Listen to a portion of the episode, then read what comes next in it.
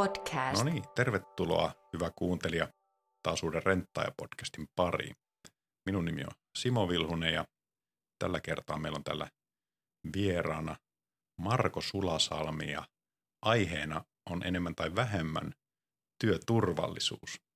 Mutta tota, mennään aiheeseen kohta. Tervetuloa ensinnäkin Marko, mukava kun saatiin järjestymään. Kiitos, on mukava kun pääsee keskustelemaan tämmöistä aiheesta. Joo, tota, teillähän on, sanotaan heti kohta tämän podcastin julkaisemisen jälkeen on tulossa toinenkin keskustelu, missä olet ollut mukana vähän samoista, samoista teemoista, mutta koitetaan saada niitä tukevaa asiaa. Eli toi Renta Future TV on sellainen, joka kuuntelijoiden kannattaa myös tsekata siellä myös tässä syyskuun alkupuolella niin tulossa uusi jakso, jossa on vähän useampia tämän aiheen eksperttejä kokoontunut, mutta tota, ö, sä oot rentalla Marko HSEQ-manageri, menikö titteli kutakuinkin oikein? Kyllä, titteli meni ihan oikein. Joo. Lähdetäänkö ihan semmoisesta liikenteeseen, että jos pystyt vähän suomentamaan tätä, että mi, mistä tämä koostuu, tämä kirjainyhdistelmä ja mitä se sitten tarkoittaa? Joo, eli kirjain yhdistelmään tulee englanninkielistä sanoista health, safety, environment and quality. Eli turvallisuusympäristö ja laatu, näin niin kuin suomennettuna. Mm. No miten sitten niin kuin tavallaan päivittäisen työskentelyn kantilta, että jos, jotta kuuntelijat saa vähän käsitystä, niin minkä tyyppisten niin kuin päivittäisten askareiden kanssa sä työssäsi tuota painiskelet? Minkälaisia asioita siellä pöydällä pyörii? No pyörii kyllä niin kuin laidasta laitaan. Monesti asiat liittyy johonkin toimipisteeltä tulevaan asiaan. Voi, voi olla vaikka vireillä joku kaupalliseen tilanteeseen liittyvä asia ja siihen liittyen pyydetään sitten jotain, jotain joko tunnuslukuja tai sitten jonkunlaista selvitystä. Tai sitten se voi olla liittyä johonkin sattuneeseen vaikka vaaratilanteeseen tai, tai ilmoitettuun turvallisuushavaintoon, niin kuin tänä päivänä esimerkiksi on pari, pari semmoista puhelua tehty ja et monenlaista tilanne, tilannetta on. Välillä se saattaa olla, että valmistellaan jotain raporttia vaikka tulevaa palaveria varten tai ensi viikolla on tulossa koulutus, päivän koulutus, niin tietysti sen valmisteleminen vie, vie oman aikansa ja erilaisia järjestelmien käyttöönottoja ja ja, ja sitä kautta taas niin kuin toimittajakumppaneiden kanssa, kanssa käydään, keskustellaan ja vaihdetaan viestejä ja niistä se päivät koostuu. Hmm. Minkä sä sanoisit, että sun työssä on niin kuin kaikista motivoivin puoli? Mistä sä nautit tässä työssä eniten?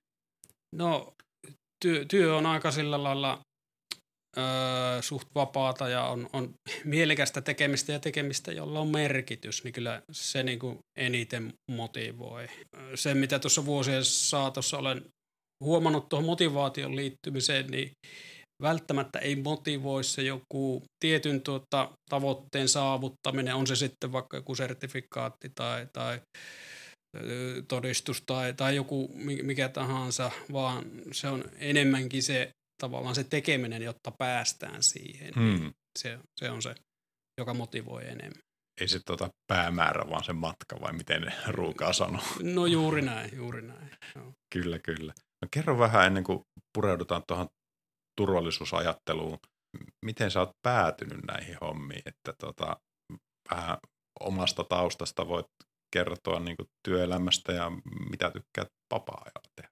No kotoisin on oikeastaan tuolta Sallan perukoilta. Mm. Siellä on niinku juuret, eli middle of nowhere, niin kuin he nykyisin itseään mainostaa.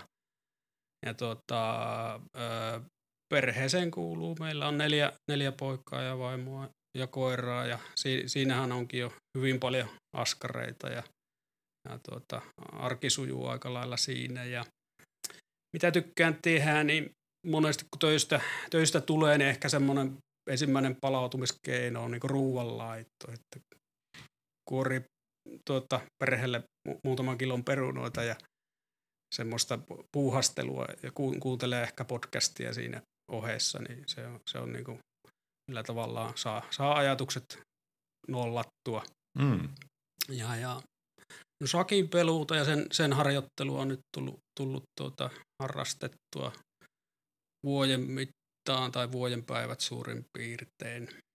Mites, mites tuota, niin kuin ruokapuolesta, niin onko sieltä Lapista jäänyt jotakin niin kuin hyviä reseptejä? Tuleeko esimerkiksi laitettua näistä klassisista porosta tai sienistä tai tuleeko syötyä hilloja tai miten onko jäänyt sieltä vähän niin kuin perintöä sinne ruokapöytään? No ky- kyllä, kyllä nuo kaikki, mitä tuossa luettelet, niin varmaan vi- viimeisen viikon aikana on jollain, jossain määrin ollut siellä resepteissä mukana.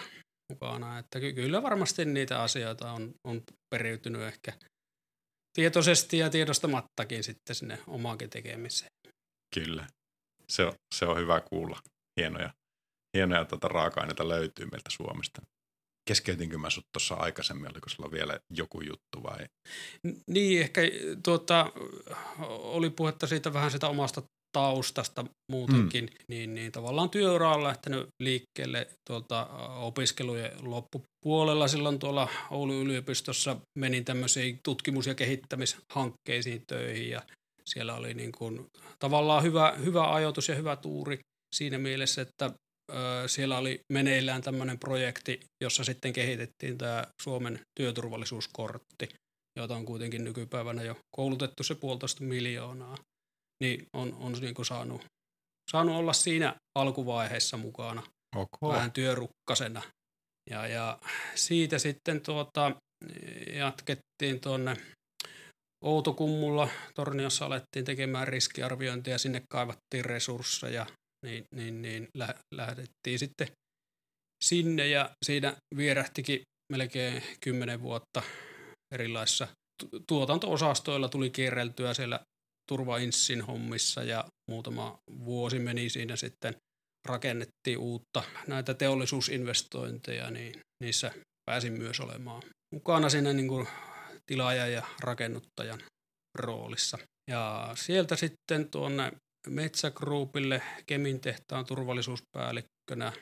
Siellä tuli tavallaan sen työturvallisuuden lisäksi sitten myös, myös enemmän sitä vartiointinäkökulmaa ja paloturvallisuusnäkökulmaa. Ja siellä, siellä olin noin viisi vuotta ja sitten muutettiin perheen kanssa tänne pääkaupunkiseudulle ja menin tuohon Vihurin tekniseen kauppaan ja siinä tuli sitten matkaan nämä ympäristö- ja laatujärjestelmäasiat. Ja nyt sitten vuoden päivät olen tässä rentalla ollut, ollut tuota, näissä, näissä tehtävissä jos kehtaan kysyä, niin mikä tämmöisen niin kuin massiivisen periaatteessa kokemuksen ja laaja-alaisen taustan omaavan miehen niin sai rentalle sitten hakemaan? No ihan tarkkaan en, en muista, mistä tuo pomppas, pomppas tuo, tuo tänne haettiin silloin. Haettiin tähän tehtävää henkilöä ja se sitten, mä pikkusen tutustuin tähän, että mikä se tämä renta yleensä on. E, täytyy tunnustaa, että ennen, ennen sitä niin ei, ei ollut itselle niin tuttu. Sitten ne ajatukset alkoi siinä kiinnostaa, että onpas mielenkiintoinen yritys ja sitten tuota, otin puhelimen käteen ja soitin Saarella Kari Tapiolle ja vähän kyselin lisää sitten tehtävästä ja minkälaisia ajatuksia tässä nyt on, on sitten tätä hommaa lähtien viemään eteenpäin. Siitä se sitten lähti. Okei. No mutta tiedetään vähän niin kuin keskustelun taustaksi, että, että minkälaista. Tuo oli jännä juttu, että, että tosiaan sitä työturvallisuuskorttia on ollut mukana siellä jo ihan alkuvaiheesta, niin sulla on todella pitkä matka tavallaan työturvallisuuden saralla. Mutta tota, mä oon ymmärtänyt, että sulla itse asiassa on ollut tässä työturvallisuuden suhteen niin vähän niin kuin semmoinen filosofian muutos voitaisiin lähteä siitä niin kuin tähän aiheeseen. Eli olet sanonut erinäisissä yhteyksissä, että, että tuota, työturvallisuutta ajatellaan monesti niin kuin liian tapaturmakeskeisesti tai negatiivislähtöisesti tai keskitytään niin kuin niihin, niihin uhkiin ja, ja tuota, että sitä parempaan tulokseen voisi päästä kääntämällä se koko turvallisuusajattelu 180 astetta toisinpäin niin, niin tota, jotta en enempää laita tuota vääriä sanoja suuhun, niin kerrotko vähän, että mikä siinä on niin kuin se ajatus ja idea ja vähän ehkä mistä se on tämmöinen oivallus lähtenyt? No, jos tuota hieman kiteyttää tuota aj- ajatusta, niin ehkä siinä enimmäkseen on, on kyse niin kuin turvallisuusviestintään ja nimenomaan niin kuin tavoitteeseen ja suuntaan liittyvästä viestinnästä. Eli jos, jos sitä kärjestää, niin siinä on kaksi vaihtoehtoa, miten suunnasta voidaan, voidaan tuota ihmisille viestiä. Eli ollaanko menossa pois jostain vai kohti jotain. Eli vähän niin kuin pois, pois tapaturmista, pois, pois vahingoista vai kohti hyvää työturvallisuutta. Ja sitten jos taas ajattelee, että mitä, mitä se hyvä työturvallisuus on, niin, niin, niin eh, ehkä sitä voisi ajatella sillä tavalla, että hyvä, hyvä työturvallisuus on sitä, että asiat on niin kuin etukäteen otettu huomioon, tunnistetaan ne mahdolliset vaaran paikat ja, ja, ja vali, tehdään niin kuin oikeat valinnat ja sitä kautta kaikki sujuu hyvin. Eli, eli tavallaan työturvallisuus lähtökohtaisesti on, on positiivinen asia. Ja tavallaan toinen, toinen näkökulma sitten, sitten tai, tai se, että et, kun työturvallisuus on positiivinen asia, niin, niin, niin sitä alkoi joskus vähän niin kuin kyseenalaistamaan itse, että miksi sitä tavallaan viestitään niin kuin negaatioiden kautta, eli tapaturmien kautta. Eli miksi me asetettaisiin tavoite sinne, mitä, mitä me tavallaan ei haluta. Vai eikö se pitäisi vähän niin kuin viestiä sitä kautta, että mitä, mitä me halutaan. Ja jos taas ajattelee niin kuin ihmisen tunnetilojen vaikutusta niin kuin tur, turvalliseen käyttäytymiseen ja turvalliseen valintoihin, niin m- miten sä ajattelet, että jos olet vaikka liikenteessä, niin minkälaisessa tunnetilassa sä teet parhaimpia, turvallisempia valintoja? No varmaan se on semmoinen niin kuin kiireetön, rauhallinen, semmoinen, että on niin kuin kaikki hyvin, ollaan pääsemässä määränpäähän sopivassa ajassa, ei ole esimerkiksi mitään paineita, vaikka esimerkiksi ajaa ylinopeutta tai näin, että voidaan mennä ihan rauhallista tahtia. Ja toki siihen vaikuttaa kaikki muu, mitä elämässä tapahtuu ympärillä, että onko stressaantunut, onko väsynyt. Että on niin kuin tavallaan hyvät lähtökohdat tehdä se ajosuoritus. Tämmöisiä mulla tulee ensimmäisenä. Kyllä, kyllä. Ja tavallaan ehkä, ehkä sitten niin kuin turvallisuuden kannalta hu- huono tunnetila on semmoinen just semmoinen ärtynyt, väsynyt, ehkä mm. vihainen tai, tai semmoinen. Mm. No nyt taas, jos, jos miettii tota viestintää, eli minkälainen vaste minkäkinlaisella viestinnällä on, Eli miten ihminen reagoi siihen, jos, jos tuota, kerrotaan koko ajan asioita, mitä ei haluta saavuttaa, mikä on pielessä. Hmm. Ver, verrattuna siihen, siihen, että jos, jos tuota, kerrotaan suoraan, että tuo, tuo on se, mitä me toivotaan, tuo on se, mitä me halutaan, tuonne me halu, halutaan, niin ehkä, ehkä ihmisillä on helpompi tuota, hakeutua sinne, sinne niin kuin minkä näkee positiivisena mm. ja kohti sitä positiivista tunnetilaa. Mm. Joskus tota, tein, tein vähän semmoisen ihmiskokeenkin ke- kerrattain. Tota, olin le- lentokoneella, menin poh- pohjoisesta tuonne, tonne, tänne Van- Vantaan mm. lentokentälle ja tuota, piti päästä siitä sitten tietysti yrityksen pääkonttorille ja hyppäsin taksiin ja ajattelin, että nyt, nyt niin kuin testataan, että miten tämä ihminen reagoi, että jos mä kerronkin tälle taksikuskille, että mitä mä en halua. Eli mä aloin sille luettelemaan, että mä en halua, älä, älä vie mua jumpoon, äläkä vie rautatieasemalle, äläkä ainakaan kamppiin. Arvatko, miten siinä kävi? No siinä varmaan kesti aika kauan, että saatiin se oikea suunta sinne tota, navigaattoriin. Joo, tota, oikeastaan kuski ärsyntyi aika nopeasti ja sanoi, sanoi tuota parin sadan metrin päähän, että mä jätän sinut tähän. Totta.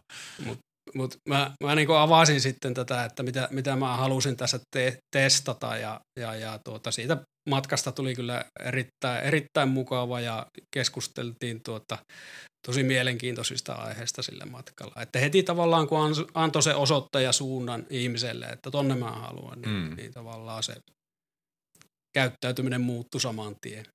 Kyllä, kyllä. Ehkä toi on niin kuin, muutenkin tuntuu, että, että tota, jos ajatellaan niin kuin semmoista johtamista, että johdetaanko niin kuin kielloilla vai annetaanko ihmisille kuitenkin niin kuin vapauksia tehdä järkeviä, järkeviä ratkaisuja kohti sitä haluttua ta- tavoitetta, niin siinä on niin kaksi tällaista erilaista filosofiaa ja, ja monesti mm. ehkä mm. yleensäkin niin tuntuu, että tuommoinen niin positiivisen kautta motivoiminen niin sitouttaa ja sitten tuottaa parempia tuloksia. Mm, ky- kyllä, kyllä varmasti. Ainakin omalta kohdalta voin, voin allekirjoittaa tuon, että kyllä mm. se enem, enemmän motivoi se, että annetaan niin kuin se suunta, että tonne pitäisi päästä ja kyllä, kyllä niin kuin ihmiset sitten itse keksii ne keinot ja, mm. ja, ja voi käyttää sitä omaa, omaa luovuutta ja tuota, mahdollisuuksia. Mm. No miten sitten, tuota, jos ottaa tuohon filosofiaan vähän semmoisen kriittisen lähestymistavan ja koittaa haastaa tuota, että, että mitä oikeaa eroa sillä on, että, että onko tuo vaan niin kuin viestinnällistä vai tuoko se sitten niin kuin konkreettisesti jotain eroa siihen tekemiseen? Onko se vaan, onko se vaan sanan helinää niin sanotusti? Mm. Mä oon jo puoliksi Joo. myyty tälle ajatukselle, mutta vielä vähän yritän. Joo. Joo. No työturvallisuudessa, kun sitä lähdetään kehittämään, niin monesti kiinnostaa ja sitten tavallaan kiteytyy siihen, että, että tuota, niitä olosuhteita ja asioita on ehkä helppo muuttaa, mutta haasteellisen on se muuttaa niin kuin ihmisten käyttäytymistä. Millä tavalla me pystytään ihmisen käyttäytymiseen sitten pureutumaan ja vaikuttamaan. Hmm. Ja jos niin kuin ajattelee ihan, ihan tuota, tavallaan ihmisen ajattelun rakenteita, mehän käytetään, käytetään sanoja meidän ajattelussa aika paljon. Sanoja ja mielikuvia. Mm. Ja tavallaan sanatkin on vaan, että on tiettyyn äänteeseen vähän niin kuin ankkuroitu ja iskostettu, että sen merkitys on tämä. Eli jokaisella sanalla kyllä on, on merkitystä.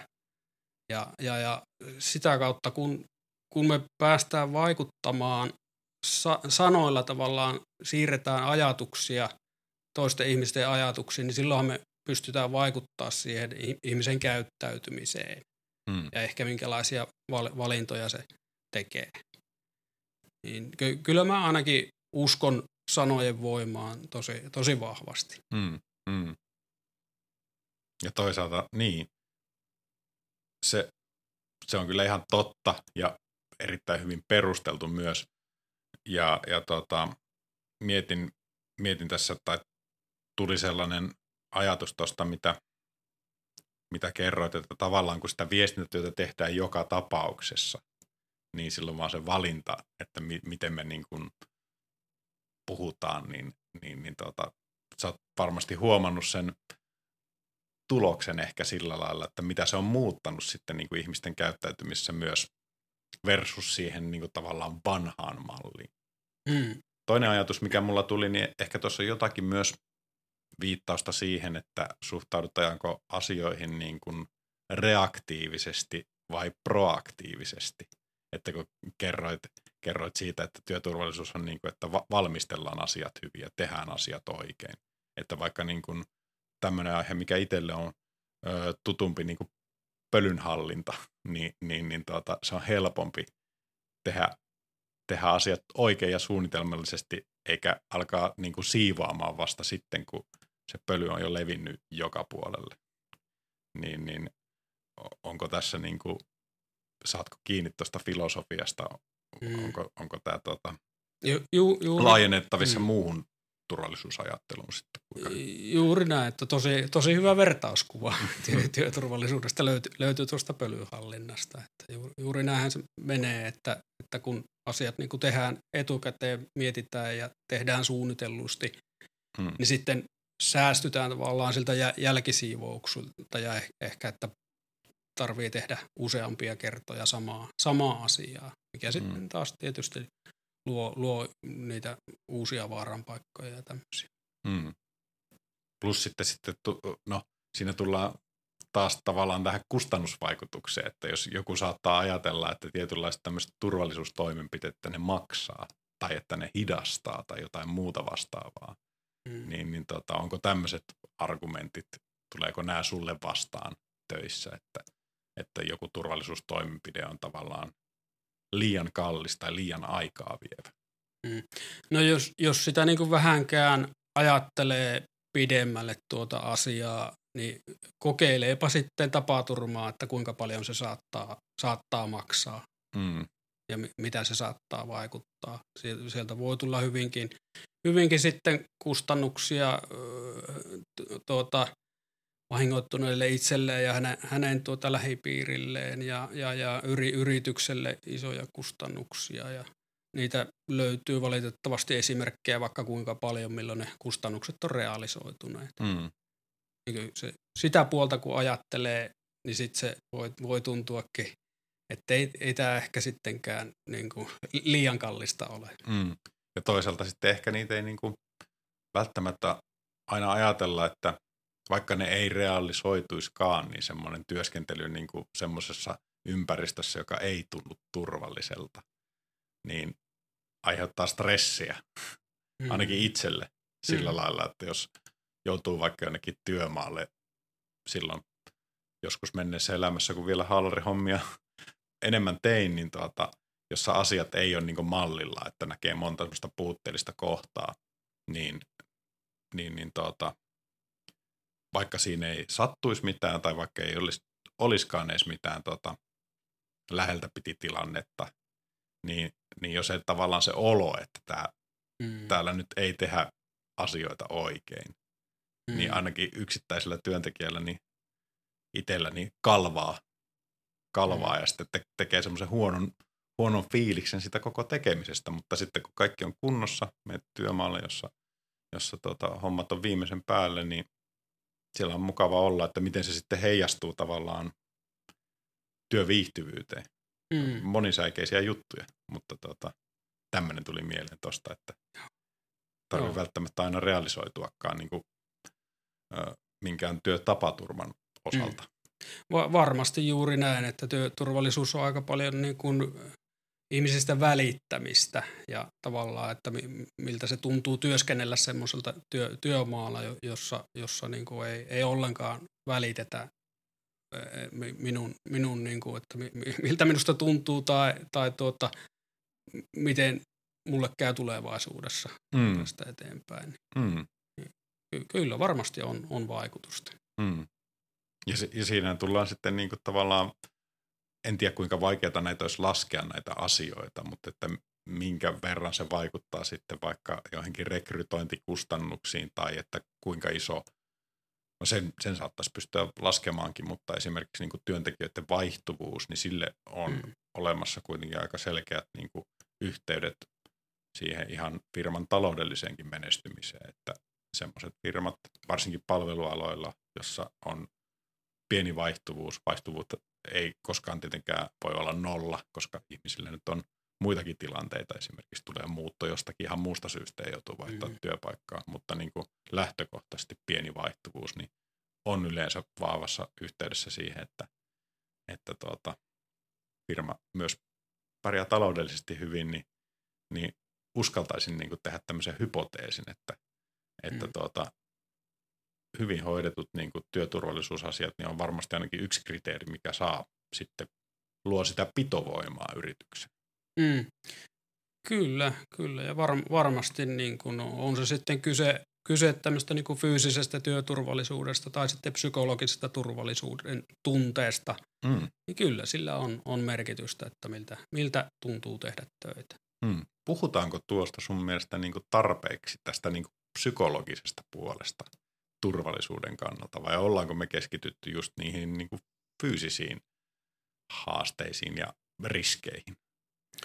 Äh, varmasti painopiste on, on ja ehkä on helpompi puhua, puhua niistä tuota, fyysisistä työturvallisuusriskeistä, mutta mut to, toki niin kuin jos seuraa noita trendejä, trendejä, että kuinka paljon tuota, poissaolot on lisääntynyt vaikka li, liittyen henkiseen hyvinvointiin hmm. tai, tai pahoinvointiin, niin, niin, niin kyllä se varmasti tulee jatkossa lisääntymään sekin, sekin puoli ja tavallaan aletaan enemmän löytää konkreettisia keinoja, millä, millä voidaan sitäkin psykologista turvallisuutta edistää työssä.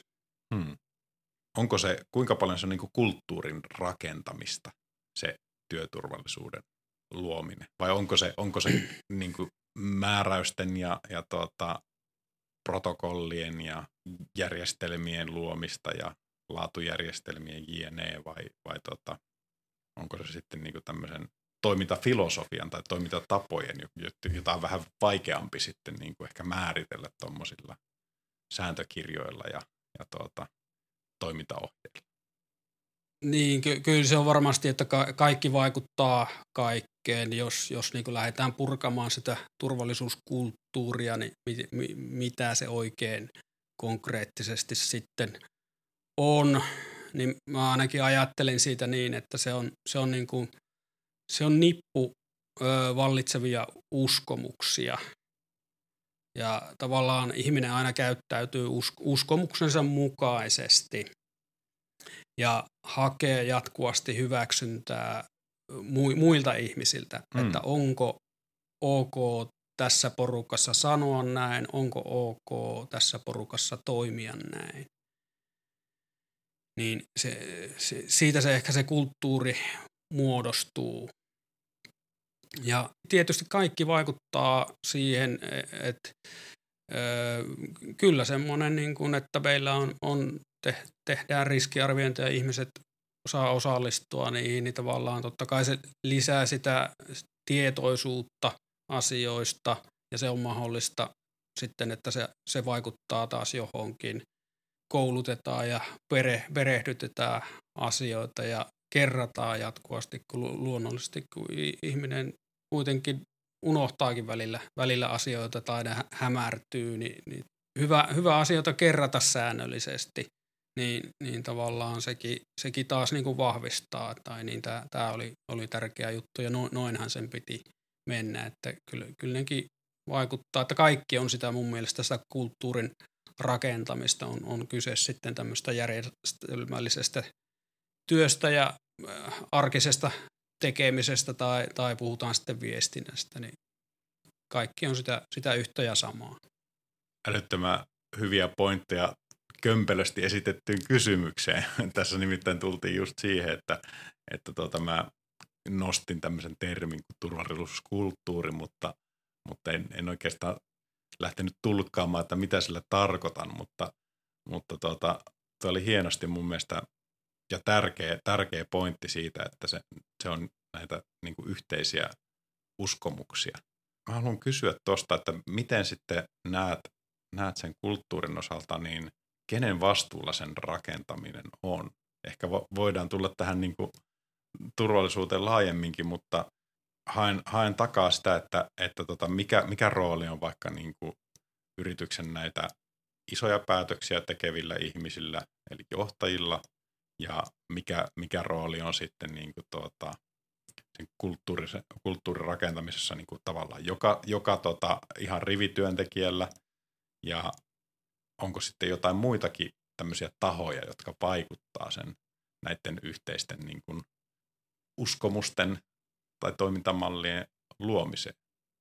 No varmastikin tuota, merkittävä, merkittävä vaikutus on, on tavallaan yrityksen ylimmällä johdolla, että mikä on oikein se tahtotila ja mitä, mitä niin kuin ollaan valmiita tekemään asioiden suhteen. Että kyllähän ihmiset huomaa, huomaa ne asiat, mitä, mitä tehdään ja mistä puhutaan, ja huomaa myös ne, että mistä ei puhuta ja mitkä eivät ole niin, niin tärkeitä, niin totta kai se johdon rooli siinä kulttuurin rakentamisessa on erittäin tärkeä.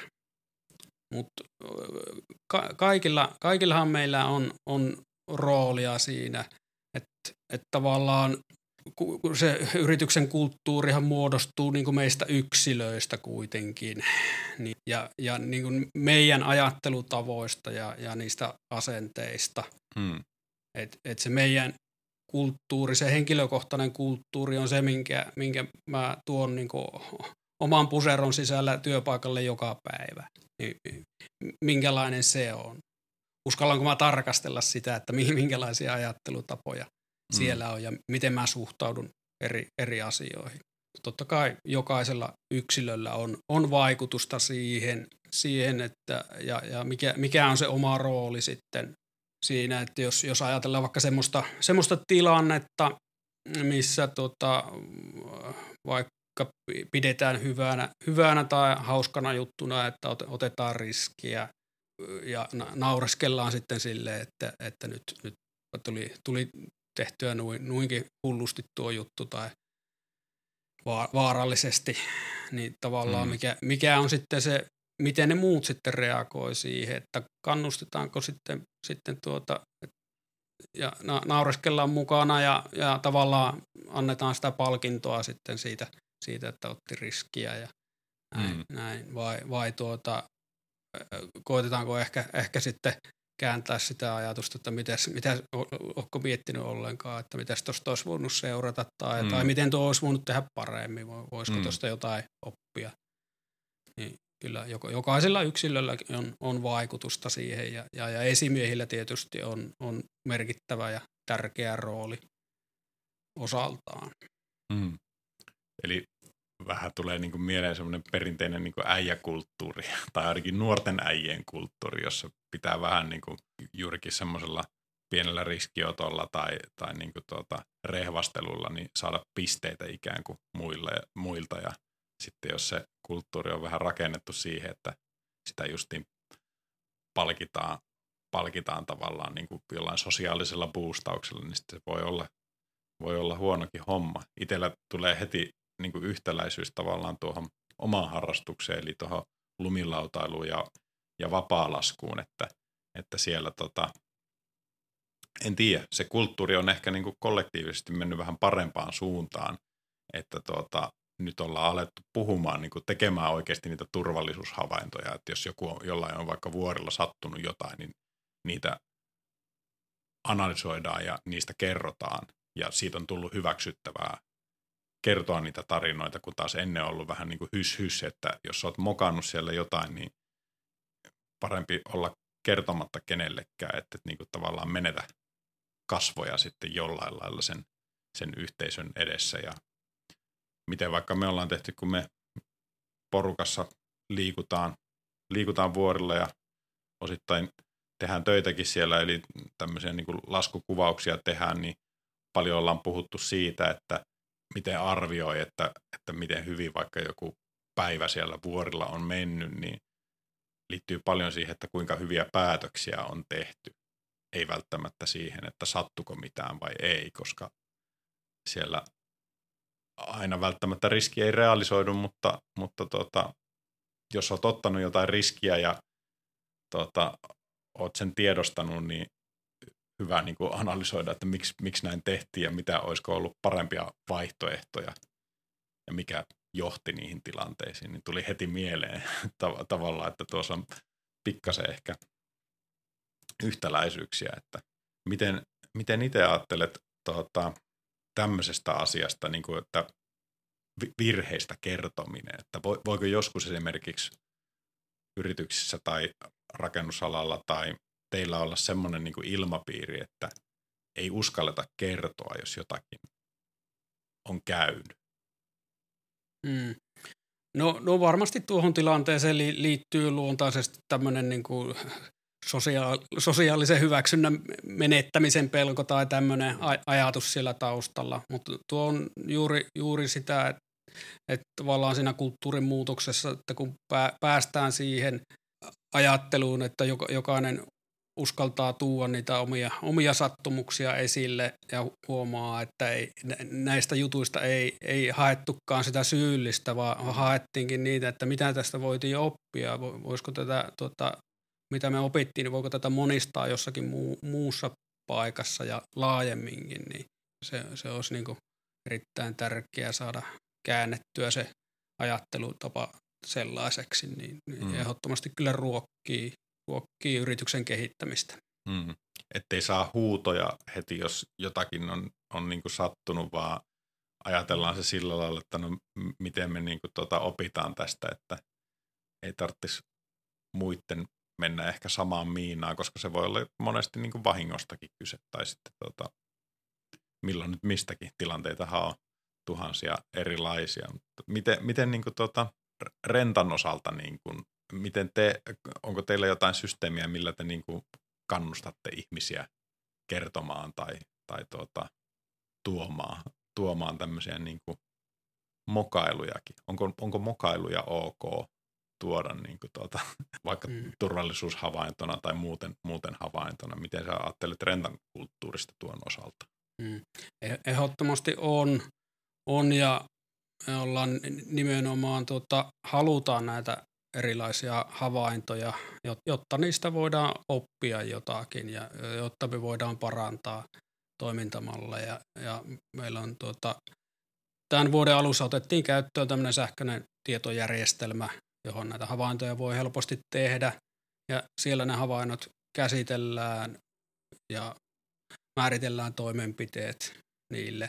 Ja sitten tavallaan kannustetaan myös, myös tekemään. Et, et meillä on tämmöinen turvallinen renta kampanja menossa, johon liittyy siihen palkitsemiseen, että kvartaaleittain palkitaan aina sitten aktiivinen tai aktiivisia havaintojen tekijöitä, eli mm. arvotaan palkkio, tämmöinen tavarapalkinto niiden kesken, jotka on, on tuota, ilmoituksia tehneet. Ja totta kai mitä aktiivisemmin ilmoituksia tekee, niin jokainen havainto on se yksi arpalipuke siellä, siellä mukana, niin se aina parantaa niitä voittomahdollisuuksia ja, ja palkitaan puolen vuoden vä- välein niin kuin turvallinen toimipiste, että missä tehtiin havaintoja ja turvakävelyt mm. tehtiin tavoitteiden mukaan ja tuollaisia ja, ja, ja oli nyt kesällä oli sitten kesäaikana tämmöinen erillinen kesäkampanja myös, myös pikku porkkana siinä mukaan. Mm. Miten sitten niin positiivisten havaintojen tekeminen tai positiivisten turvallisuushavaintojen tekeminen, että onko siihen teillä systeemiä tai positiivinen turvallisuushavainto voi olla ehkä omituinen termi jollekin, niin tarkoitan siis semmoista jotain hyvää toimintamallia, joka paransi turvallisuutta. Että ei, ei ole kyse mistään mokasta tai mistään onnettomuudesta tai läheltä piti tilanteesta, vaan niin kuin ehkä siitä, että ollaan löydetty vaikka joku oivallus. Tai sitten tuota, voi olla muita, muitakin positiivisia turvallisuushavaintoja, mutta esimerkkinä joku, joku tuota, systeemi, minkä joku on keksinyt tai joku tekninen parannus johonkin laitteeseen tai joku vastaava. Mm. Ky- kyllä, tuossa mainitsemassani järjestelmässä niin siellä on oma ilmoituskategoria positiiviset havainnot ja, ja, ja Rentassa on ollut, ollut tuota, on huomannut, että täällä on semmoinen kulttuuri ollut, että niitä positiivisia havaintoja te- tehdään yllättävänkin paljon. Tänä aamuna itse asiassa tuli viimeisin havainto, havainto tuota, jossa toimipisteen henkilöstö oli tuota, siivonnut asiakas- tai järjestely asiakaspalvelutilan niin uuteen uskoon, ää, kun toimipisteen esimies oli ollut lomalla. Ja okay. siinä, siinä oli ennen ja jälkeen kuvat, että voi niin kuin kuvitella, että minkälainen reaktio sillä toimipisteen esimiehellä on sitten, kun hän, hän niin kuin tulee, että wow, että täällä on, täällä on niin kuin paikat ihan u- uudessa kuosissa, eikä, eikä hänen ole tarvinnut antaa minkäänlaisia käskyjä porukalla, niin on se ihan, ihan huikea juttu. Hmm. Hyvä esimerkki. Tota, tästä me päästinkin vähän niin kuin kierto, kiertotietä pitkin, niin tämmöiseen kysymykseen, mikä mulla oli näistä tuota, tavoitteista ja mittareista. Että kysyn ensinnäkin, että seuraatteko te niin kuin näiden turvallisuushavaintojen määriä tai onko se jonkinlainen mittari siinä, että, että tota, minkä te toivotte, että niin kuin kasvaa tai, tai laatua, vai miten niitä niin kuin, se, mm. seuraatteko te jotenkin sitä kehitystä siinä kategoriassa?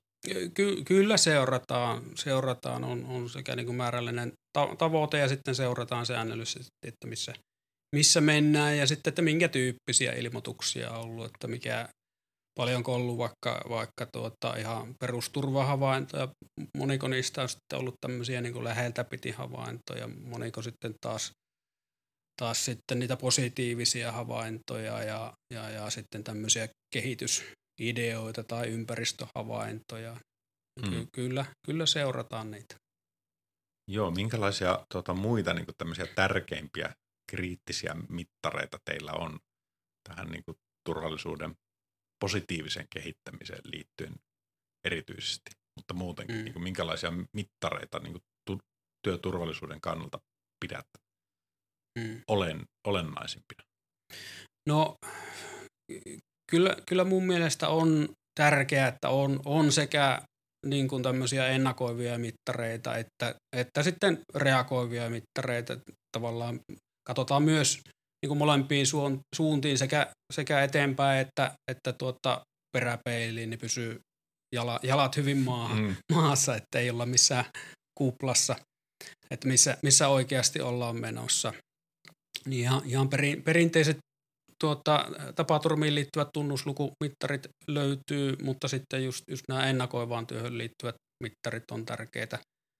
Tärkeitä turvahavainnot, turvakävelyt ja tuota, no, havaintojen aktiivisuutta seurataan ja, ja, ja sitten koitetaan tietysti oppia jokaista vahingosta, että mitkä on niinku niitä keskeisiä keskeisiä tuota, perussyitä, joihin meidän pitäisi pystyä sitten niin kuin rakentamaan fiksumpia toimintamalleja malleja ja pureutumaan niihin, niiden, niin kuin, niihin syihin.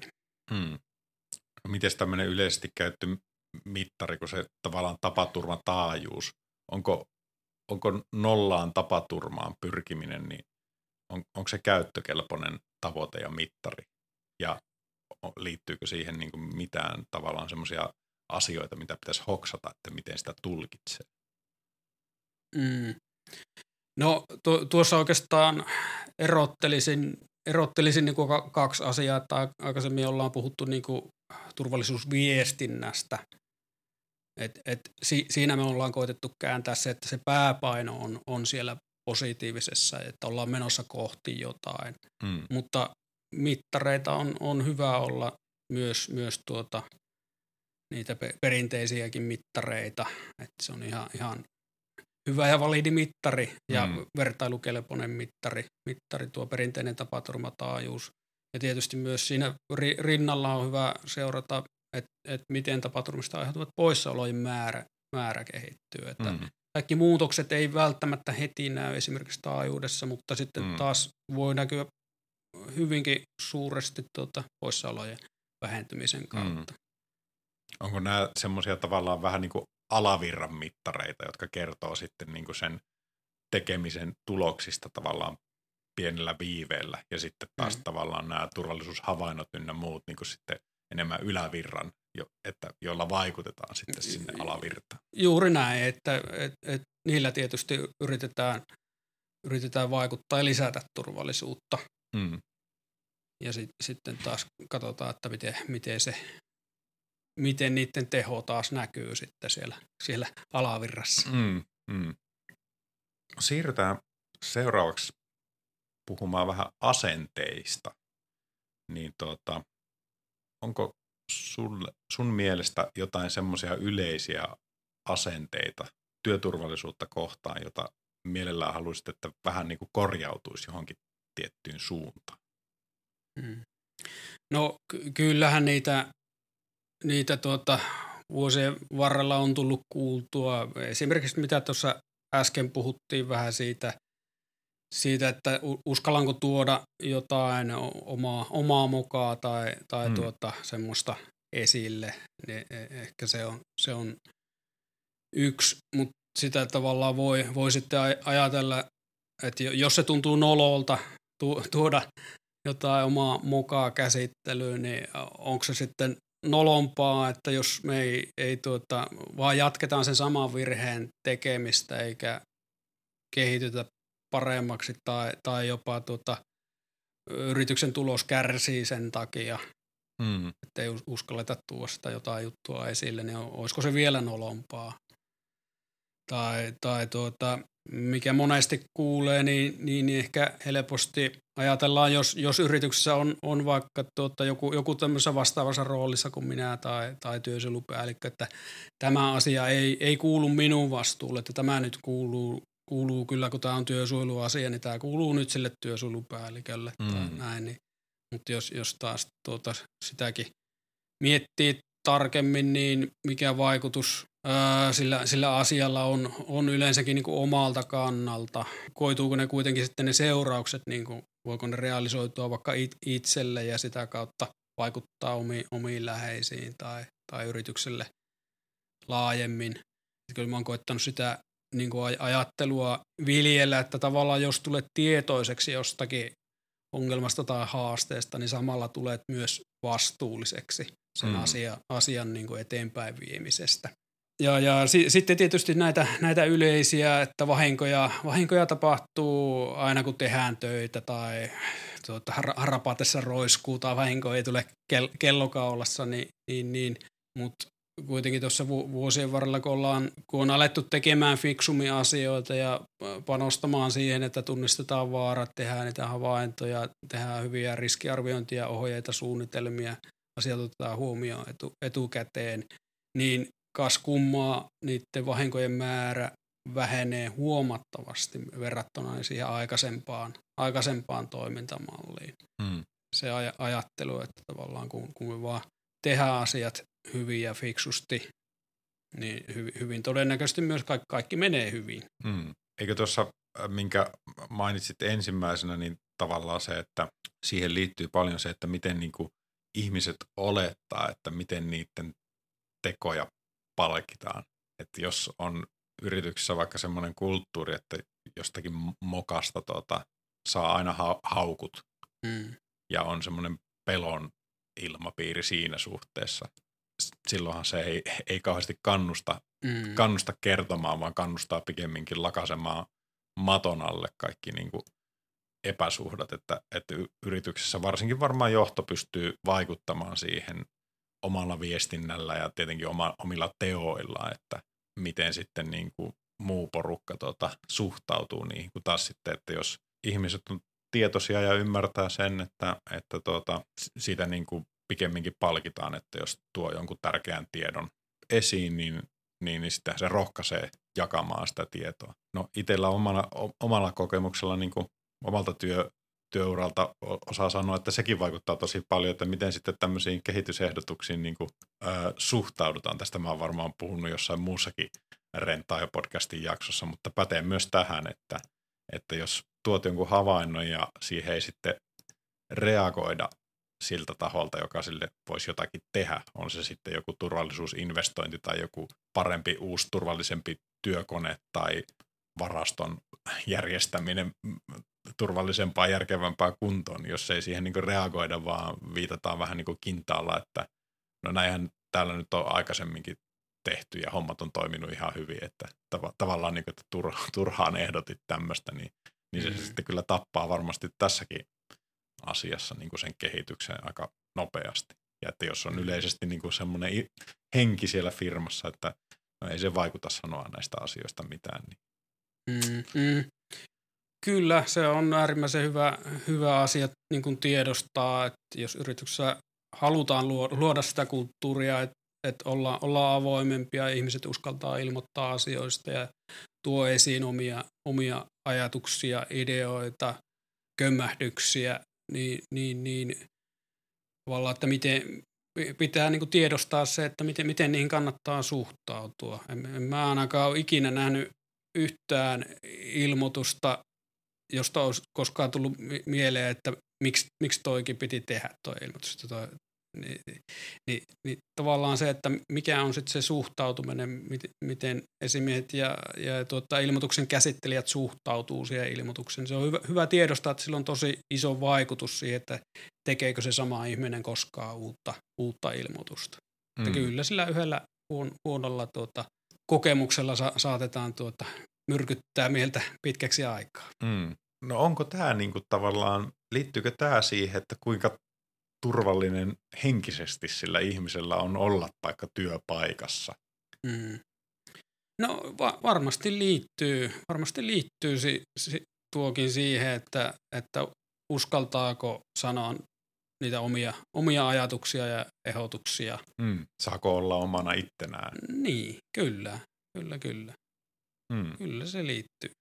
Miten sitten, tota, jos laajentaa tätä, niin kuin, ei tavallaan tämmöiseen tekniseen turvallisuuteen, mutta sitten niin kuin tähän käytöspuoleen, niin, niin, niin tota, miten rinnastat sitten niin kuin, tota, epäasiallisesta käytöksestä? Niin kuin, onko, se, onko siinä sama periaate tavallaan, että, että tota, voi ilmoittaa jostakin teknisestä seikasta tai niin kuin nyt ollaan puhuttu tapa, tapaturma-asioista, mutta mutta sitten työhyvinvointi, työturvallisuus, niin jos laajennetaan se sitten niin kuin ihmisten väliseen toisten kohteluun, siinä ei välttämättä niin kuin kenelläkään luita murru, mutta vahinkoa voi tulla, jos kohtaa huomaa huonoa kohtelua, niin, niin miten, tota, miten lähestyt tätä, tätä puolta niin kuin työturvallisuuden näkökulmasta?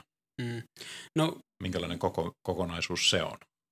Ne, ne on mun mielestä semmoinen kokonaisuus, jota ei, ei voi erotella toisistaan. Mä oon ainakin vahvasti sitä, sitä mieltä ja kollegoiden kanssa juteltu ja siellä on ihan samanlaisia mielipiteitä asiasta.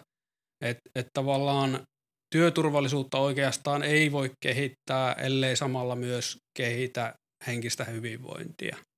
Hmm. Ja ko- koeta tukea sitä. Koska nimenomaan, jos puhutaan vaikka pelkästään niistä havaintojen ilmoittamisesta, niin, niin, niin se, että uskaltaako ihmiset tuo, tuo mm. niitä havaintoja, ideoita, omia ajatuksia e- esiin vai, vai tuota, pelkääkö ne, että ne, ne niin kuin no, nolataan tai nolla, nollataan sitten mm. sen esiin tuomisen takia, niin kyllä ne niin kuin ihan kulkee käsi kädessä ja tosiaan toi epäasiallinen kohtelukin, mikä tuossa mainitsit, niin, niin, niin sehän tulee ihan, ihan tuota, työturvallisuuslain kautta samalla, samalla tavalla on, on kaikilla velvollisuus tuoda, tuoda näitä asioita esiin, esiin ja toisaalta sitten työnantajalla on velvollisuus myös alkaa käsittelemään niitä, niitä asioita ja tehdä parannustoimenpiteitä. Ne on ihan käsi kädessä kulkeva asia ja ei, kumpaakaan ei, ei voi niin erottaa toisistaan. Eli silloin puhutaan just esimerkiksi näistä tuota, häirinnän nollatoleranssista ja tuota, ihmisten oikeuksista tavallaan omaa identiteettiin sun muuta, niin tuota, mä poimin yhden jutun liittyen näihin asenteisiin, joka, tuota, jonka nostit siinä, on saattanut nähdä ennakkoon tämän tuota Renta Future TV-jakson, niin ei mennä liikaa sinne, mutta koska tämä jäi minun mielestä jotenkin vähän ehkä vähälle huomiolle siinä. Ää, nostit siellä tässä asennekeskustelussa semmoisen kysymyksen, että onko niinku työturvallisuuteen liittyvät asenteet, niin onko, onko se syy vai seuraus? Niin pyytäisin, että, että tota, sulla ehkä on tähän joku mielipide tai joku näkemys, niin tota, voiko avata tuota kysymystä hiukkaa, että mitä hait sillä siinä hetkessä? Mm, joo, joo. Se oli kiinnostava.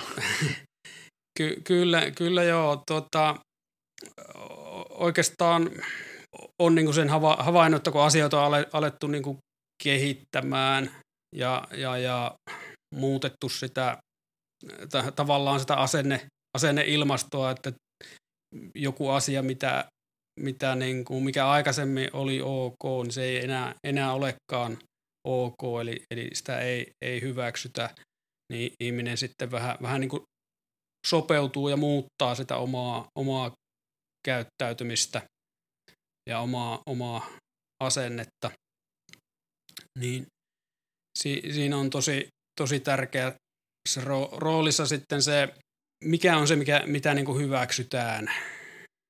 Esimerkiksi yrityksellä on vaihtunut omistaja ja on, on saattanut, jos on ollut aikaisemmin huono turvallisuuskulttuuri sillä, sillä porukalla ja huono asenne, niin yhtäkkiä sieltä tuleekin uudelta omistajalta, jolla nämä asiat onkin syystä tai toisesta niin kuin paljon, paljon näkyvämmässä roolissa ja tärkeämpiä ja, ja, ja tuo, tuo ne uudet toimintamallit, niin ne voi muuttua hyvinkin nopeasti se Sama, tuo, saman niin, porukan asenne. Sa, saman porukan asenne, niin. Mm. Että kyllä se aika pitkälle on, on sitten sitä seurauspuolta. Mm. Että jo, jostain se tulee. Mm. Mutta varmaan se voi olla sekä että mm. tavallaan, mutta se ei ole aina, niin kuin, aina syy siihen, että koska porukalla on hyvä asenne, niin täällä on nyt sitten hyvä turvallisuuskulttuuri, mm. mutta voihan joskus tulla semmoinen, niin kuin sanotaan, että tulee vaikka uusi ihminen taloon. No t- tässä esimerkissä tavallaan se uusi omistaja olisi tuonut sen hyvän turvallisuuskulttuurin, että, että heidän asenne on se syy siihen, että se kehittyy ja sitten se, että se mulla porukalla tuota, kehittyy tämän kaupan jälkimainingeissa, niin on, onkin sitten seuraus siitä, siitä kaupasta, että varmaan niin kuin niin. Kyllä. Sekä, sekä että on ihan mahdollista. Kyllä, kyllä sekä että. Ja, ja tuosta asenteesta myös puhutaan työturvallisuudessa aika paljon ja, ja, ja välillä niin kuin ehkä kuulee semmoistakin ajatusta, että kyllähän meillä, meillä muuten menisi hyvin, mutta kun tämä porukan asenne on vähän huono, mm. että nämä vahingot johtuu tuosta porukan asenteista. Ja sitten että yl- sen taakse piiloudutaan sitten no, no, vähän, vähän niin kuin ja, ja, ja niin kuin tuossakin tuotiin esiin, niin että et sitten tavallaan, että mikä, mikä on vaikka se johdon ja omistajien asenne sieltä, että mikä, mikä ilmasto sieltä on, mm. koska kuitenkin kaikki, kaikki sieltä virtaa sitten siihen muu, muuhun porukkaan mm, mm, myös. Mm. Ja sitten, että mikä, mikä se asenne on, niin, niin, niin se on ehkä, ehkä se on semmoinen niin tapa ajatella jostakin asiasta tietyllä tavalla tai tapa reagoida johonkin asiaan tietyllä tavalla. Ja yleensä se asia on semmoinen, joka aiheuttaa jonkunlaisia tunteita ja tuntemuksia. Jos vaikka tuota, ajattelen vaikka kynää, niin ei, ei mulla ihan hirveästi tuota, tunnepitoisia ajatuksia ole, ole siihen liittyen. Mutta sitten taas, taas, jos tuodaan jotain, jotain tuota, muita asioita, vaikka, vaikka suoja, suojavälineet, suojalasit tai turvakengät, kuulosuojaimet, hengityssuojaimet, koronamaski, niin saattaa olla, että niihin liittyykin joku, joku tunnereaktio ja, mm-hmm. ja, ja se on, se, on niin se asenne, että sekin on hyvä välillä tiedostaa ja pysähtyä, jos, varsinkin jos huomaa ehkä itsessä semmoisen negatiivisen reaktion johonkin, että mistä tämä nyt oikein kumpuaa tämä, tämä no ja voi, voi, olisiko sitä fiksua muuttaa vai, vai vahvistaa vai mm. mikä, mikä on se siihen tilanteeseen sopiva. Mm. Sopiiko sulle, että jos kun nyt puhutaan tästä asenteesta, niin tuota, otettaisiin tähän keskusteluun, kun ollaan puhuttu paljon niin kuin organisaation tai firman sisällä, että miten nämä asiat toimii ja miten ihmisten toiminta vaikuttaa erilaisiin juttuihin, niin miten sitten niin kuin nämä muut sidosryhmät, eli tuota, asiakkaat tai, tai tuota, rakentamissa tilaajat tai kumppanit tai muut, niin miten tämmöisen niin kuin tuota, organisaatioiden tai ihmisten väliset suhteet sitten, miten vaikka niin kuin tuota, asiakkaan turvallisuusasenne vaikuttaa tämmöisissä asioissa? Tai olla, ollaanko sitä pohdittu tai tutkittu niin kuin tässä turvallisuuden osalta, että, että tuota, rentalla on oma porukka, teillä on omat periaatteet, mutta sitten tuota, kuitenkin töitä tehdään yleensä niin kuin eri tiimien kanssa ristiin. Minkälainen rooli, miten sä näet niin kuin kumppanit ja, ja tuota, muut tämmöiset sidosryhmät tässä turvallisuustyössä? Ky- kyllä niillä on, on vaikutusta ja sanoisin, että nykypäivänä monet asiakkaat on hyvinkin turvallisuustietoisia ja, ja, ja edellyttävät samanlaista toimintatapaa tapaa myös sitten meiltä, miten he itse toimivat. Ja kyllä, kyllä sieltä, sieltä tu, tulee, että halutaan säännöllisesti tietää, tietää vaikka, että miten meidän työturvallisuuden tunnusluvut kehittyy tai, tai noissa myynti, myyntitilanteissa, kun ollaan tarjouksia jättämässä, niin siellä, siellä halutaan selvityksiä, että miten me näitä asioita oikein hoidetaan, niin kyllähän se sieltä, sieltä jo kumpuaa, että se on tavallaan osa asiakkaan hankintaprosessia, hmm. työturvallisuus. Niin kyllä se kertoo aika paljon ja, ja to, tosi hyvä, että niitä koko ajan tulee ja ohjaa myös, myös sitten, että kun niitä töitä ollaan menossa sitten tekemään vaikka jotain asennustyötä, että et huomioidaan että siellä on niin kuin asiakkailla on tiukat vaatimukset ja meillä pitää olla suunnitelmat tehtynä, niin kyllä se parantaa meidänkin turvallisuutta. Mm. Mulla tulee kaksi ajatusta tuosta ja ensimmäinen on tietenkin se, että, että tuohan konkretisoi sen, että minkälainen kil- kilpailutekijä niin kuin myös hyvä työturvallisuus voi olla ihan niin kuin tuommoisessa tarjousprosessissa. Ja sitten taas toinen ajatus on se, että tässähän tavallaan niin kuin firmat ikään kuin opettaa ja kirittää sitten taas toisiaan niin kuin parempiin suorituksiin. Mm, ky- kyllä, ju- juuri näin, juuri näin, että kyllä se on hyvä työturvallisuus on, on niin kuin ihan osa yrityksen perusliiketoimintaa ja osa sitä yrityksen kilpailukykyä ja se tulee korostumaan varmasti tulevaisuudessa, että näihin mm. asioihin kiinnitetään yhä enemmän huomiota ja odotetaan, että yritykset toimii, toimii vastuullisesti on kyse sitten ympäristöstä tai, tai henkilöstöstä tai yrityksen hoitamisesta, niin tuota, kyllä, kyllä näitä odotetaan ja edellytetään ja, ja, ja varmasti se tulee myös siirtymään yhä merkittävämmässä osassa tuonne niin kuin tavallaan siihen yrityksen rahoituksen saantiinkin. Mm. Että et saako yritys, investoijaanko yritykseen tai, tai saako yritys vaikka lainaa jonkun investoinnin tekemiseen. Niin. Eli ne, jotka panostaa tähän, on, on jo pitkällä siinä niin kuin turvallisuuden kehittämisessä, niin, niin, niin tota, ne on, ne on niin kuin niitä voittajia tavallaan siinä määrin niin kuin tulevaisuuden kilpailussa. Ihan varmasti. Tässä, tästä tulee mieleen niin kuin sana, sana vastuullisuus. Niin kuinka paljon sä näet, että niin kuin turvallisuus on vastuullisuutta? Tai minkälainen osa se on sitä? Mm, mä, mä näen jotenkin sen sillä tavalla, että vastuullisuus on vähän, vähän niin kuin semmoinen sateenvarjo, jonka alle kuuluu eri asioita ja hmm. työturvallisuus on yksi osa, osa sitä, niitä asioita, mitä siellä sateenvarjo alla on. Hmm. No tota, toinen taikasana, minkä sanoit tuossa, niin oli tulevaisuus. Pitäisikö meidän seuraavaksi siirtyä tuota, juttelemaan työturvallisuuden tulevaisuudesta? Mulla on täällä tuota, siihen liittyen muutamia kysymyksiä ja aiheita, jotka haluan nostaa keskusteluun sun kanssa, niin tuota, sanoit tuossa, että sä näet sen, että työturvallisuus tulee olemaan niin kuin näissä hankintaprosesseissa, rahoituksissa, muissa niin kuin entistä suurempi kriteeri tai sen painoarvo tulee niin kuin tulevaisuudessa kasvamaan. Mutta minkälaisia muita trendejä niin kuin turvallisuuden osalta, mihin suuntaan me ollaan menossa tämän asian su- suhteen? Minkälaisia kehityssuuntia itse povaat? Mm. No, hyvä, erittäin, erittäin hyvä kysymys ja mielenkiintoista pohtia, mitä, mitä siellä tulevaisuudessa tulee, tulee tapahtumaan. Tällä hetkellä ty- työturvallisuuteen yleensä sen hallitsemiseksi hankitaan joku erillinen järjestelmä – tulevaisuudessa ne tulee yhä enemmän niin kuin integroitumaan keskenään, että joko on, on yrityksen toimintajärjestelmä, joka sitten sisältää ja ohjaa ihmisiä tekemään ja ohjaa ottamaan asiat huomioon jo siellä, siellä tota, hankintoja tehdessään tai laskujärjestelmä voi, voi sisältää vaikka toimittajan arviointia samalla, että miten sillä menikään mm. työturvallisuudessa tai, tai sen työn laadussa, että ne tuleekin niin osaksi muita järjestelmiä, ainakin osittain voisi vois kuvitella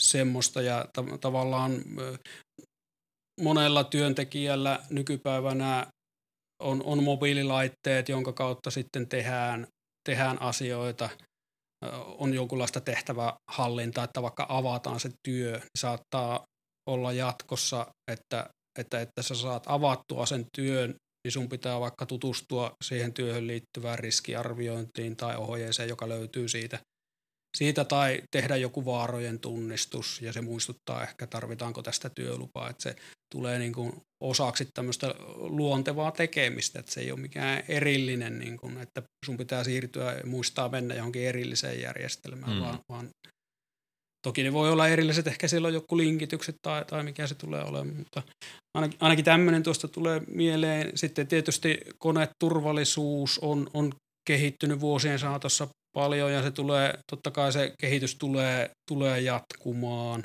ja mitä kaikkea sieltä sitten tulee, tulee esimerkiksi tekoälyn määrän lisääntymisen kautta, pystytäänkö sitä hyödyntämään jotenkin työturvallisuuden parantamisessa.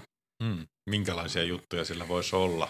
Olisiko se jotain niin kuin riskitilanteiden tunnistamista sillä semmoisella tavalla, mitä välttämättä ihminen ei, hmm. ei pysty havainnoimaan vai minkälaisia juttuja sä näet?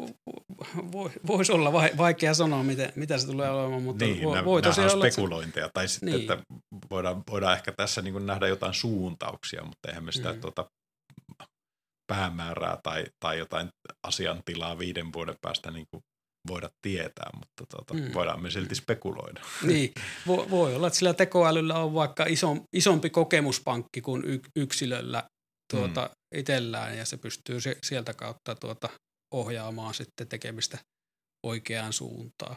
Mm. Mm. No ja mitäs, mitäs muuta? Tietysti tuota, työvoiman ö, saanti on monella alalla haastavaa, niin varmasti se osaltaan sitten pakottaa kehittämään niin kuin perehdytystä ja tavallaan sen perehdytysprosessin tehokkuutta, koska e, se, se on varmasti kilpailutekijä, että miten, miten ihminen otetaan vastaan uudessa yrityksessä ja huolitaanko mm. hänen osaamisesta ja se, sen kehittämisestä, niin mm. se, se varmasti tulee korostumaan jatkossa yhä, yhä entisestään. Ja tietysti tämä kehitystrendi, mikä on, on meneillään, että koneet ja nuo isommatkin koneet yhä enemmän sähköistyy, niin, niin, niin sitä kauttakin vaikka melutaso laskee. Mm. Toisaalta se voi olla hyväkin asia niin kuin kuuloaistin kannalta, mutta toisaalta mm. se voi sitten tuoda vaikka jotakin uusia vaaroja, että ei, ei kuullakaan enää niin, niin hyvin vaikka sitä lähestyvää konetta, että mm. voikin olla, että tulee, tulee sitten jotain, että alkaa niin kuin kon, koneilla ja ihmisillä on joku kommunikointilaite, että joku vaikka häly, hälytin tuossa rintapielessä, että nyt mm. tietää, että sieltä on joku, joku tuota, työkone on, on tuota, riittävän lähe, lähellä vaikka minusta, niin osaa sitten vähän katsoa olkapää ylittä, missä, missä päin se liikuskeleekaan. Mm. Pölyhallinta ja olosuhdehallinta, ne, ne on niin kuin nostamassa päätään ja uskoisin, että se kehitys tulee kyllä jatkumaan ja niiden merkitys tulee korostumaan, että mm. mi- miten ihmiset ehkä saattaa valita niitä työmaita, missä haluaa työskennellä, että kun tietää, että tuolla työmaalla on panostettu näihin hyviin olosuhteisiin ja siellä on mukava, mukava hengittää, mukava tehdä töitä. Mm. Et, niin, niin saat, saattaakin äänestää jaloilla, että menee, menee tuota, semmoiseen paikkaan, niin ehkä sitä hyödynnetään myös, myös tämmöisenä, kun kilpaillaan osaajista ja kilpaillaan tekijöistä. Mm. Niin tuossahan esimerkiksi tässä Renta Future TV ykkösjaksossa puhuttiin tästä, että tuleeko robotit viemään meidän työt, niin siinä sanottiin, että, että tämmöisiä niin kuin kaikista ikävimpiä työvaiheita voidaan ulkoistaa näille koneille, koska, koska tuota, meillä on työvoimapula, me, eli meillä on perusteet tavallaan teettää vähän roboteilla töitä, ja tässä nyt konkreettisesti viitattiin esimerkiksi tämmöiseen johonkin tuota, mm, katonporausrobottiin, joka on kuluttavaa ja tuota, raskasta työtä niin kuin ihmisen tehdä, niin laitetaan, keksitään siihen niin kuin tekninen ratkaisu, millä saadaan se, niin kuin se rasittavuus pois sieltä, niin, mm. niin, niin tuota, tuohan kans parantaa työturvallisuutta siinä mielessä, että itsekin joskus jyrsinyt kattoa, niin ei siinä niin kau- kauhean kauan jaksa ennen kuin ne kädet rupeaa vapisemaan aika kovasti, niin tämän tyyppisillä teknisillä ratkaisuilla varmaan mm, i, on i, oma joo. merkityksensä. Ihan varmasti tulee, tulee uusia innovaatioita ja yleensäkin varmasti niin kuin rakentaminen on, on, tuota, se on, se on hyvin, hyvin paljon tuota, niin kuin henkilötyötä vaativaa työtä ja on, on vuosien saatossa varmasti osa, osa töistä niin kuin pystytty koneellistamaan ja, ja kone toimii apuna, niin varmasti se kehitystrendi tulee, tulee jatkumaan. Hmm. Miten sitten, kun tuota, sanoit tuosta, että työntekijällä voi olla esimerkiksi joku laite, joka, joka hälyttää vaikka koneen läsnäolossa, niin sitten tota, tulee, tulee mieleen, että miten nämä tämmöiset, mikä itselläkin on tässä sporttikello kädessä, niin koko ajan lisääntyy tämmöinen niin kuin puettava teknologia tai puhutaan tästä wearable-tekistä, mm. että on älysormuksia, jotka mittaa veren happisaturaatiota ja tämä kellokin kertoo mulle niin kuin vireystasosta, niin, niin, niin ootko tämmöistä pohtinut, että tuleeko niin kuin tällainen lisääntymään niin kuin työntekemisessä, että, että monitoroidaan esimerkiksi jotenkin sitä työntekijän niin kuin hyvinvointia tai jaksamista tai vireystasoa tai onko tämmöisestä keskustelua, että sporttimaailmassahan tätä niin tehdään, mutta, mm. mutta miten mm. sitten työ, työelämässä? Joo, tosi mielenkiintoinen ajatus, että tuossa aikaisemmin puhuttiin niin siitä työhyvinvoinnista ja just, että et, voisi olla, voisin kuvitella, että käytetään myös tuota teknologiaa siitä, että, että hmm. pystytään tunnistamaan, että onko nyt ihminen vaikka siinä tilassa, että nyt, nyt tuota, vaatii lepoa hmm. Et, et, ja palautumista. Että, hmm. Koska tuota, esimerkiksi niin, loppuun palaamisethan on valitettavan yleisiä niin kyllä. Tuota, nykypäivän työelämässä. Kyllä, kyllä. Voi, voi olla, että teknologia auttaa sen hmm. tunnistamisesta, mitä ei, ei välttämättä itse vielä tiedosta. Mm. Voiko siinä tulla jotain sitten niin kuin tavallaan, jos ajatellaan, nyt puhuttiin niin mahdollisuuksista, niin aina kun on tämä kysymys uhka vai mahdollisuus, niin voiko tämmöisessä olla sitten jotakin negatiivisia, että tavallaan lähdetään ylioptimoimaan vaikka jotain ihmisten suorituskykyä tai jotakin tämmöisen mm. teknologian avulla. Näetkö mitään tämmöisiä uhkakuvia? No, no en, en mitään suurempia. Tietenkin kaikki on aina, aina mahdollista ja kaikkea tietoa voidaan aina tulkita väärin, sitä voidaan käyttää väärin. Mm. Onhan se mahdollista. Esimerkiksi pointata, että jostain kuvitteellisesta järjestelmästä, jossa seurataan vaikka ihmisten vireystilaa tai jaksamista tai jotain terveystietoja ja muuta, että, että tuolla tuota, herra b on nyt tuolla vähän liian kevyet oltavat, että pitäisikö sille keksiä vähän lisää tekemistä tai jotain muuta tämmöistä vastaavaa. Joo. Joo, kyllä. En tiedä, aina, aina mietin itse sillä lailla, että kun on, on kuunnellut vaikka just podcasteja, jossa joku tuota Elon Musk kertoo, että miten on kohta tulossa niin kuin tämmöiset kahden euron kolikon tyyppiset implantit tonne kalloon ja sitten me voidaan Bluetoothin välityksellä tässä keskustella, niin aina tuli se tuommoisesta tulee sellainen, että onko tuo nyt semmoinen kehityssuunta, mihin me halutaan mennä, että onko näitä nyt mietitty ihan, ihan loppuun, loppuun asti, mutta tosiaan työelämässä iso muutos on ollut se, että niin kuin Muski itse asiassa tuohon sanoi, että meillähän on jo, mehän eletään symbioosissa niin kuin teknologian kanssa ja sitten tuota, sillä kysyttiin, että no mitä sä oikein tarkoitat, että no kaikilla on älypuhelin kropassa kiinnittyy niin melkein 24-7. Että on moni asia mm. mennyt sinne ja teknologia avustaa meitä semmoisilla tavoilla, mitä